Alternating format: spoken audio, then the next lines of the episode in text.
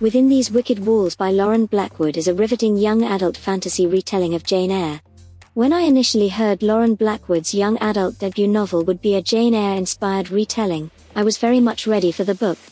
It seemed like the perfect horror house story I wanted for my reading list. In case you like retelling of classic novels and need to read one that is one of a kind, look at Within These Wicked Walls by Lauren Blackwood.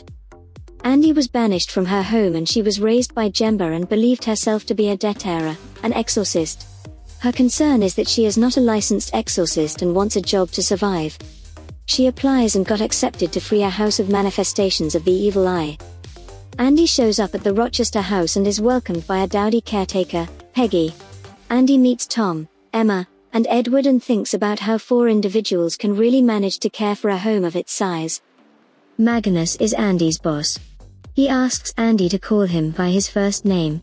Magnus unveils that he got the curse from his dad and asks if Andy knows why she was hired. Andy is stunned to discover that there were 10 others hired before her, including Jember. Magnus has house rules that everybody is to comply. The first is everybody should be in their rooms at 10 pm. Andy breaks this because she believes she wants to discover how to dispel the manifestations, starting with the most straightforward. Before long Emma informs Andy that Edward has disappeared and it doesn't take much time before Andy understands that she may be in a tough situation. The curse is really creepy and my favorite thing from the book.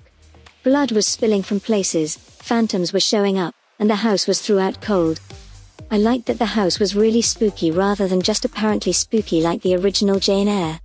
This was a one of a kind and fun story. I ended up disliking Peggy and Jember, Peggy looked down on Andy and Jember was simply mean and awful. I found Saba charming. It was astounding to know what her identity was. An unexpectedly sweet romance among Magnus and Andy was also good. Within These Wicked Walls by Lauren Blackwood is good debut novel, and I enjoyed it. Thanks for listening this book review podcast. If you like this review, don't forget to follow so that you do not miss any of our future podcast. Also show us your love by sharing it with your friends and family.